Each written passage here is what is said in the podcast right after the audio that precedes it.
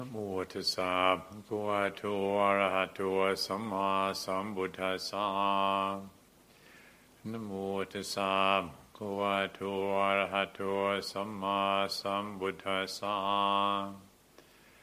นะโมตัสสะภะคะวะโตอะระหะโตสัมมาสัมพุทธัสสะพุทธังธัมมังสังฆังนัมสสา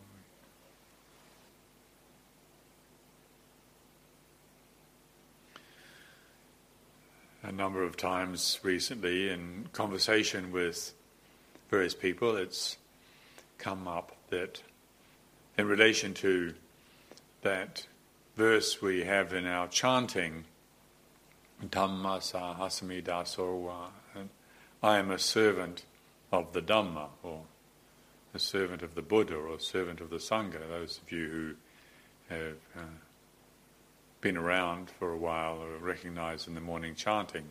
This is something that we recite, and how helpful this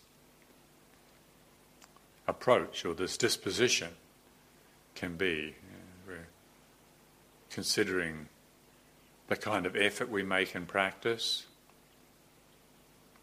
Is it the effort of somebody who is trying to master the meditation technique or master the practice or become a master?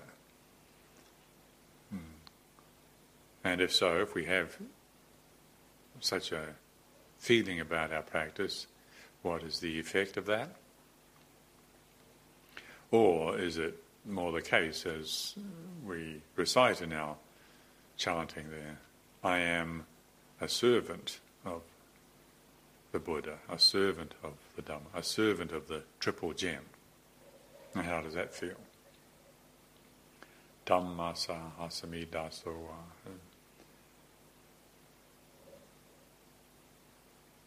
Personally, I feel more drawn to the disposition of a servant, but I confess it wasn't always that way. I, I do recall vividly uh, being on winter retreat in 1991. This became very apparent to me how I was strung out with anticipation, not pleasant anticipation, but anxious anticipation about my new posting as leader of the community at Harnham here. I've been invited by Luang Por Sumedho to uh, take over uh, leading the community here. And I do remember sitting on that retreat really stressed out, worrying, frankly. How am I going to handle Harnham? They got that big building project on. This Dhamma hall wasn't finished then, was just a concrete floor and a great big hole here behind us, opening up to the rural Northumberland. And then there were issues with the neighbours, how am I going to handle the issues with the neighbours? How am I going to handle the cold, barren hills of Northumberland? I come from an island in the South Pacific. How am I going to handle those frightening trustees? Uh, really intimidating. And, and, this was occupying my hours of meditation, I confess, and, and uh, it wasn't comfortable. But then, one way or another, it dawned on me this verse that we recite in our morning chanting. I am a servant of the Buddha. I am a servant of the Dhamma. And, and somehow I heard that in a new way. And sometimes it works like that. We, we might be rabbiting off these Pali verses for years until one day we actually hear it. And that's a great thing when that happens. Well, on this occasion, for whatever reason, uh, I managed to hear what I was saying, and it really clicked. It, it fitted. That felt good. On the heart level, that's what I really want. I want to be a servant of Dhamma, a servant of reality. I want to serve truth. I want to serve actuality in the moment. Hmm. Now, we can think of serving the Buddha or serving the Dhamma, serving the Sangha, and on the level of, of form. You know, we can, what does it mean to be a good Buddhist? What does it mean to serve the Dhamma and study the books and uh, be able to recite the suttas and, and be a good monk and serve the Sangha. We can think of it in terms of the form, but uh, I'm sure all of us are aware that, ideally anyway, that the forms of this teaching are there to serve the spirit. And on the spiritual level, what is the Buddha?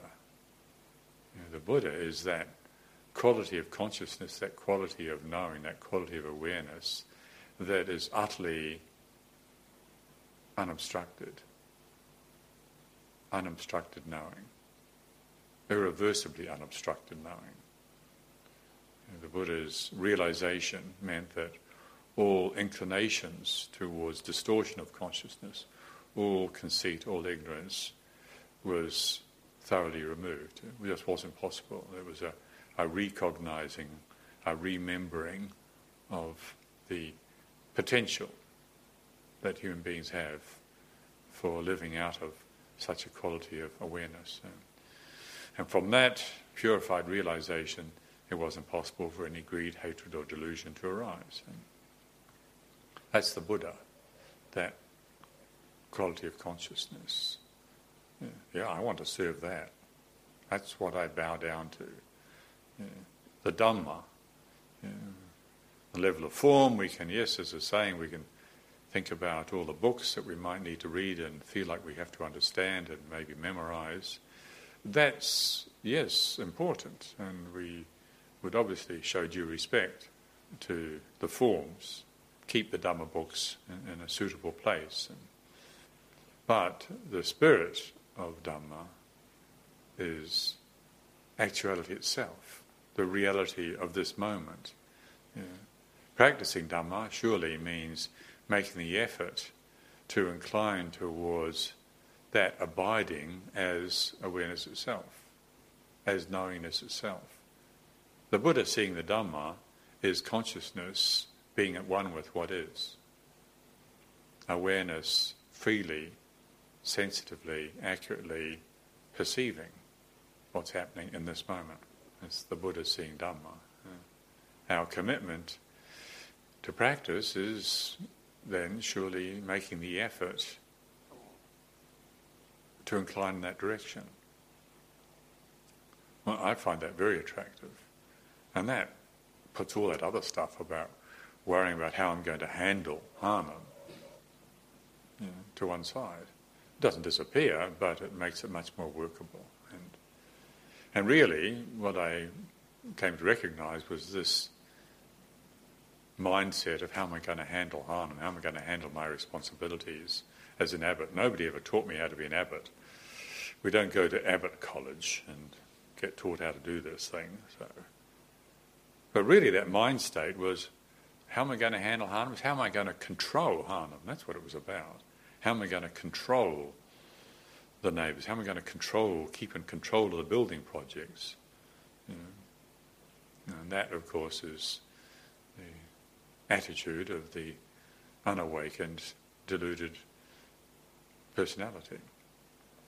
That's what deluded ego loves, is controlling. That's what it's trained to do. That's what it enjoys, is controlling. And then, as all of us would know, that when we feel like we're out of control, we freak out. That's where anxiety comes in. Yeah. That's not reality's problem, that's the fact that we're misidentified. The Buddha never had a problem with reality, so there's no problem with reality. It's not like there's some inherent problem with reality. If there was, the Buddha could never have become the Buddha. The issue is we identify with that which is unreality. We try to make permanent that which is impermanent. We try to make satisfactory that which is unsatisfactory. We try to make self that which is not self. Mm, and that misalignment with reality is being a servant to the world. As a servant to Dhamma, we are interested in letting go of that mm, letting go of that misperception, know, withdrawing our heart energy from that so we're no longer invested, we're no longer committed to feeding that momentum. from the disposition of a servant, we have the impetus to do whatever it is we need to do so that letting go happens. We recognize that serving reality means not clinging. A servant of reality, a servant of truth, is doing whatever we need to do so that we accord with truth. Clinging is not according to truth. Upadana is the opposite of according with Dhamma.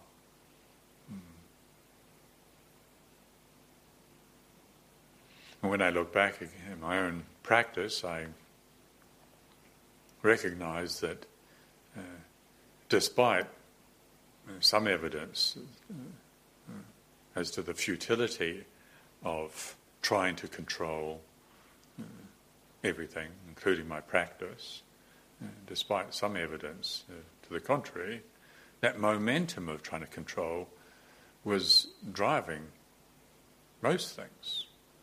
You know, I really feel sorry for anybody who had to live with me for the first 12 years, 14 years, or whatever it was.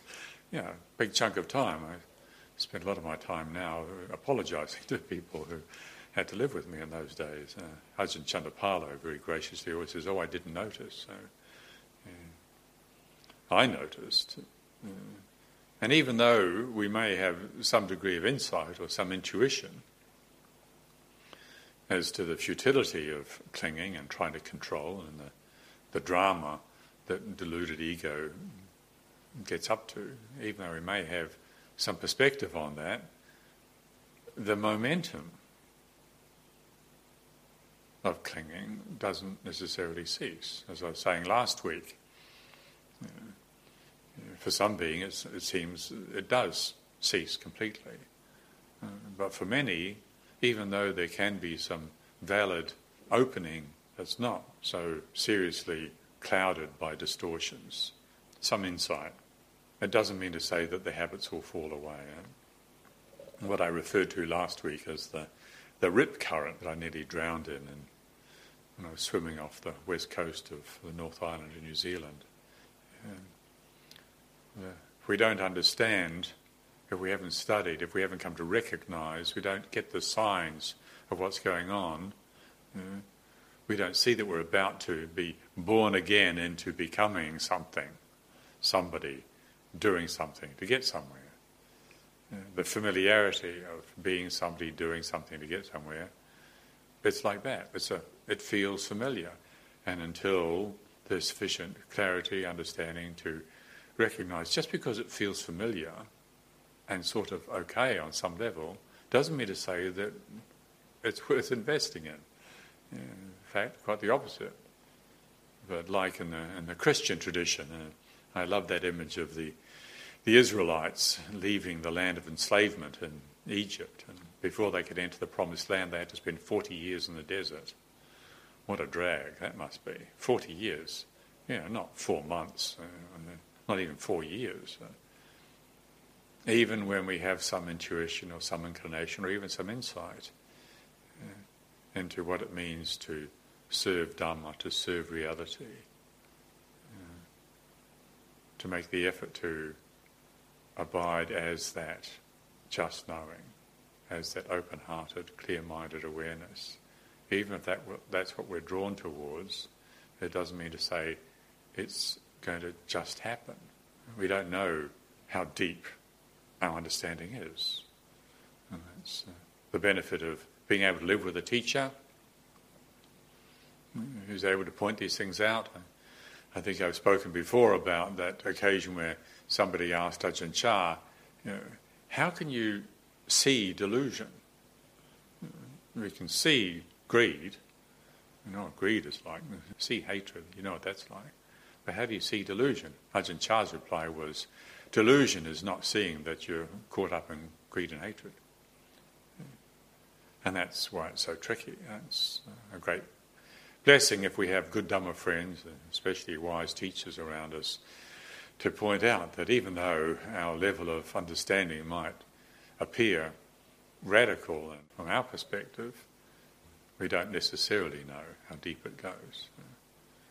On that occasion, that uh, that story I related last week of of nearly drowning. And I think I mentioned that I found it very uplifting and, and very inspiring. And although, yes, I was afraid for sure, all, all the time growing up in New Zealand I'd spent in the ocean, nothing like that had ever happened.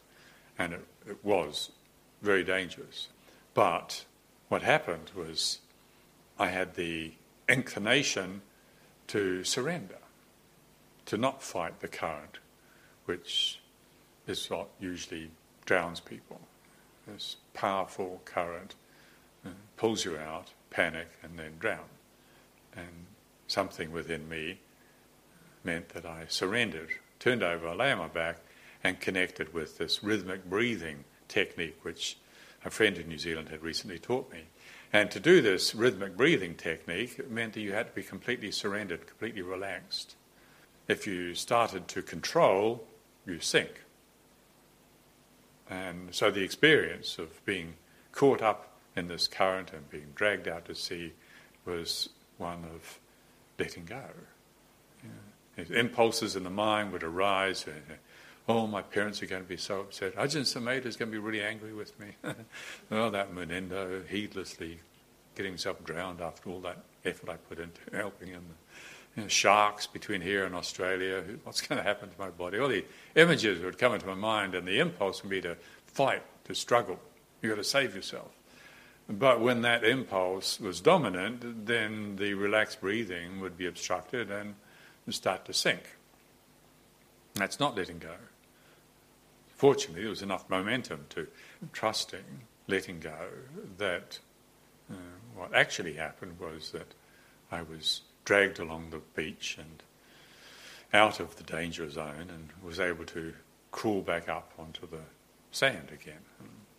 Really joyous at what had taken place. Yeah.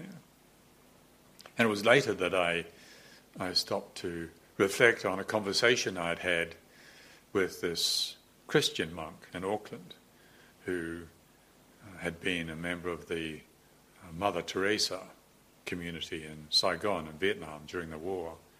And he'd related to me how in this hospital there were these seriously wounded Vietnamese men who were ostensibly Christians in, this uh, Christian hospital. And and, but he said, although they said they were Christians, when it came to the crunch, when it came to dying, they invariably reverted back to being Buddhists again. In other words, the religion they were brought up with. Well, I don't know what the, the, uh, the monk was really pointing to, but part of me quietly suspected that he was telling me that you might think that you are Buddhist getting around with those robes on, but you wait until it comes to the crunch you'll go back to the faith you were raised in. And, uh, well, I certainly didn't mean to get myself caught in such a dangerous situation. I definitely wouldn't advise anybody do anything so heedless as to get caught in a rip current, but to have the evidence of the refuge being sufficiently deep so as to, even at that point, remember trusting trusting and being receptive to what's happening here and now. Yeah. As far as I can make out, that's the disposition of a servant of Dhamma, uh, being receptive to what's happening here and now. We can't see the Dhamma in the future, we can't see the Dhamma in the past. You know, sanditiko, uh, as we say in the chanting, to be seen here and now, to cultivate the quality of attention that means we are inclined to accord with wisely, skillfully, sensitively what's happening here now. Mm. So, cultivating such an attitude, uh, establishing that image in the mind when we bow to the Buddha image. It's a privilege to be a servant of the Buddha. It's a privilege to be able to serve the Triple Gem. But not just on the level of form. Yeah, we can do that, and that does have its place, for sure. Yeah, the form is a, like a conduit for the spirit. Yeah. And it is important that we we remember this, and in all walks of life, you know, not just um, in my case, you know, reporting on how that was helpful in terms of taking on a position of abbot in this monastery. Uh, it's true for everybody, everywhere, all of the time. How do I serve reality in this situation? By being present for it. By inhibiting the habits of mind to drift into fantasies of what if this, what if that. Can I handle it? Hmm. Well, if we are honest, we probably what we're saying is, can I control it? And if we listen carefully, that might be the voice of the one within us that doesn't trust in open hearted, clear minded receptivity of what is true. So we have a choice, and we always have that choice, potentially, and it's worth cultivating that awareness. I would say that, particularly in the, the realm of religion, there is a, um, or maybe everywhere, but because I'm in this job, I guess it perhaps might be more apparent to me, but in the realm of religion, it, it does often seem to be the case that people forget that we started off aligning ourselves with the spirit of the religion, the spiritual life. We wanted the freedom. We might start off being interested in the wisdom and interested in the compassion, but end up paying too much attention to the conventions.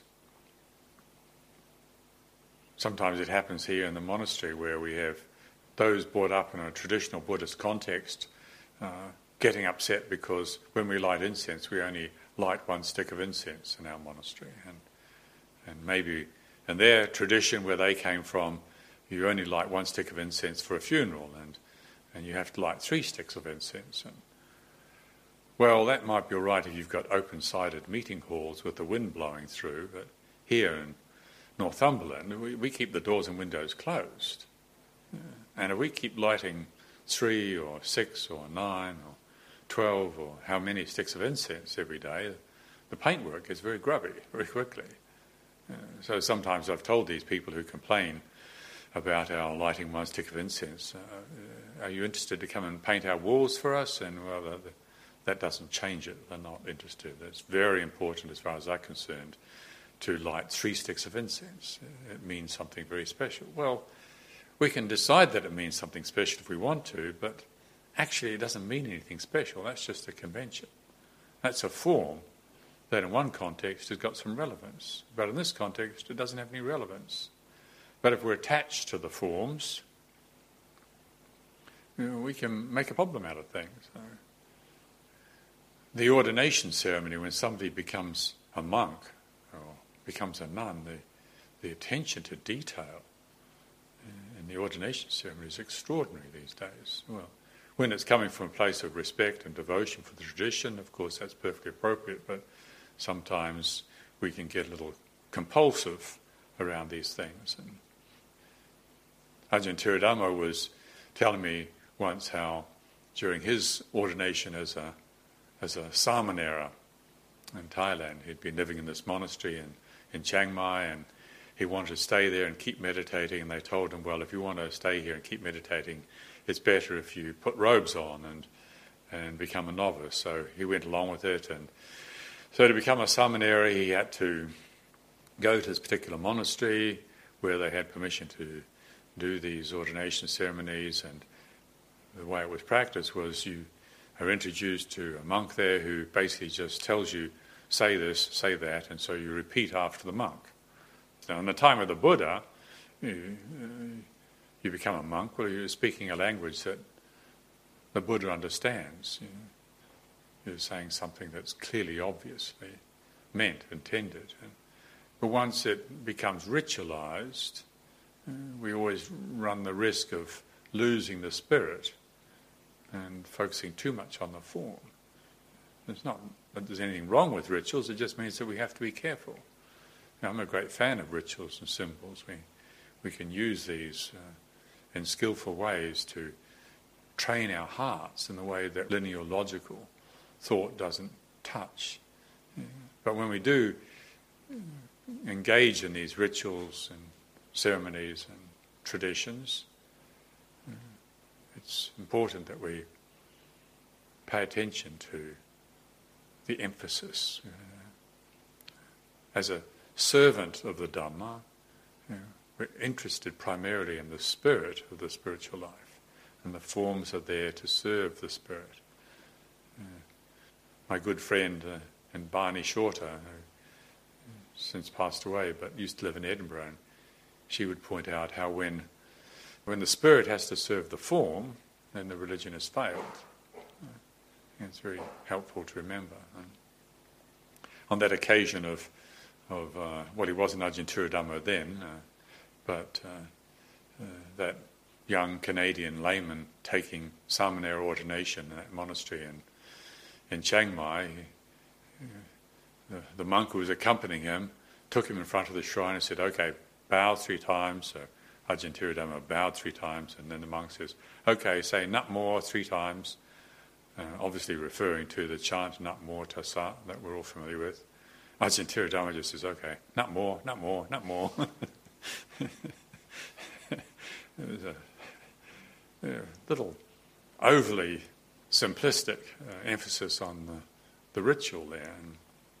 And, uh, as it happened, the, the ordination went uh, thoroughly, properly eventually, but we can get caught up. Uh, well, even getting caught up is, is not a failure, that's practice. That's, if we have an emphasis on the Spirit, then, know, then when we get caught up, we can learn from that. So one of the mistakes, again, we can easily make that we we somehow attach this idea that we're supposed to be perfect from the beginning. when we're really interested in being a servant, we're interested in learning. Uh, always paying attention to how can we do our job better. If you're a servant of the Buddha, how could I be a better servant of the Buddha? if I'm a servant of the Dhamma, how can I be a better servant of the Dhamma? How can I be more present, more accurate in the quality of attention that I bring to this activity, whatever this activity is, whatever's happening here and now? How can I bring a more pure quality of attention to this and, and not fall prey to our old habits? If we do fall prey to our old habits, then we can learn from it. So this is not just an issue that we have as, as perhaps the most seriously materialistic um, human society that the world's ever seen. Uh, also, even in the time of the Buddha, this is the characteristic of the unawakened personality.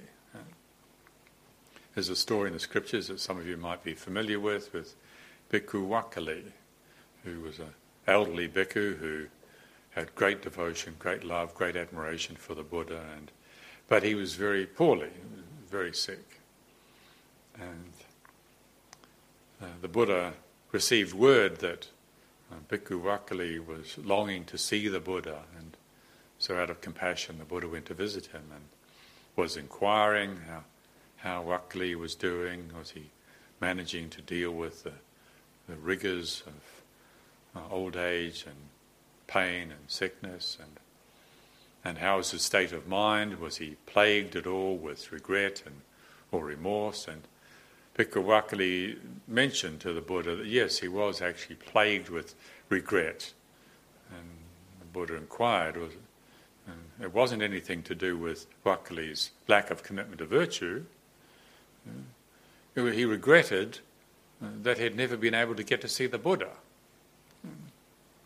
And his heart was still possessed with remorse for this. And on this occasion, the, the Buddha instructed him, he said, You're paying a wrong attention here. You're looking in the wrong direction, Vakkali. If you want to see the Buddha, you want to see the Dhamma. If you see the Dhamma, you see the Buddha. Constant theme of the Buddha's teachings, and don't become too distracted by the forms. And similarly, when the Buddha was dying, you know, the Buddha encouraged those who were around him who were caught up in grief. If you want to honour my teaching, practice uh, with what's happening right here and now. Don't get caught up. Don't get lost in the way things appear to be. Apparent reality can be very beguiling, so long as we're not truly wise, not truly seeing, not free, then we do over and over again project onto the forms that which doesn't belong there. So when we suffer, uh, the, question, the important question is how long does it take before we remember? We are going to suffer. We are going to forget.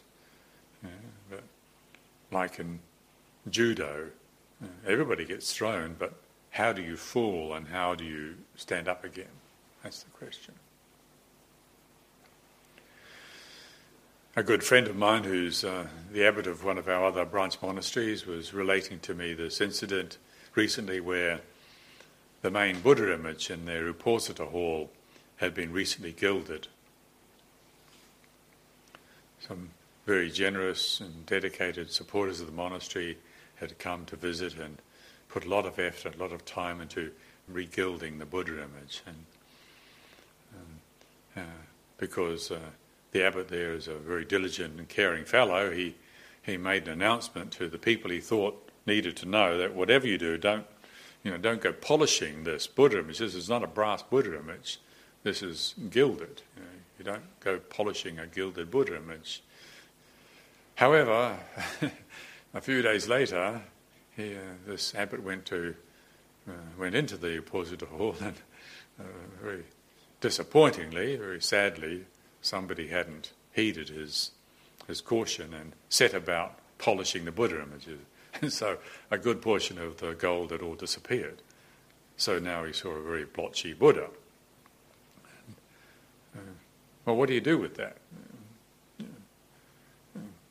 Go tearing a strip off some young novice or anagarika or visitor to the monastery? Or, or do you remember?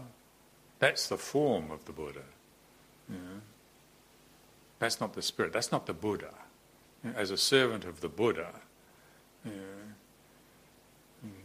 you get down and you bow to the blotchy Buddha image and remember. Uh, the images are there to just remind us of the Spirit, pointing back to the heart of the matter, which is where, when, and how are we getting pulled into the uh, rip current, the habits, the momentum of me doing something to get somewhere.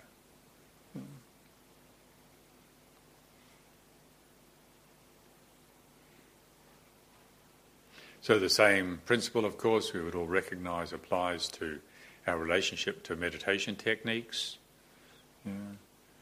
We engage these exercises, uh, aspiring for freedom. We have faith, we have confidence, trust that it's possible, and so we commit ourselves out of respect. Uh, this sometimes rather arduous, demanding training.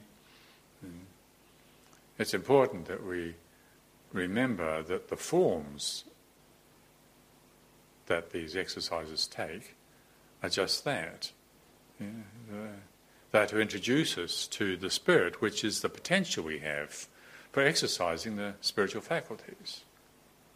Hmm. You sit there in meditation, completely lost, being this ignorant me doing something to become enlightened, hmm, well, we might turn into a cold hearted meditation technician, but that could be far from the state of liberation that we were longing for. Now, if we're a servant of the Dhamma and we catch ourselves becoming a dry eyed, cold hearted uh, meditation technician, hopefully we'll have the agility to adjust and maybe let go or tweak how we're relating to the form so that the heart warms up a little bit. Mm. Become more agile in our relationship to the training. a rigid relationship to the training can create more obstructions. Hmm.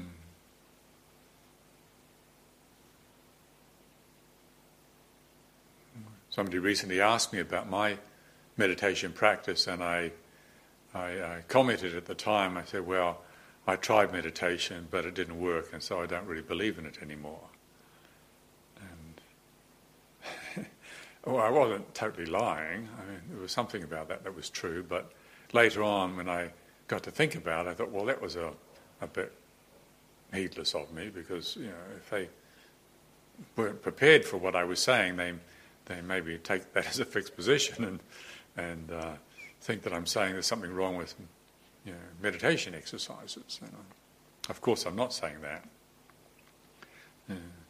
You know, what I was saying was that uh, as the years have gone by, I've recognized that I'm not so interested in the impulse to overcome defilements and get rid of obstructions.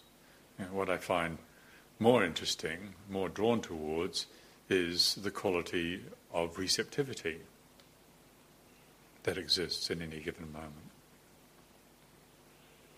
How receptive is this moment of awareness? Hmm.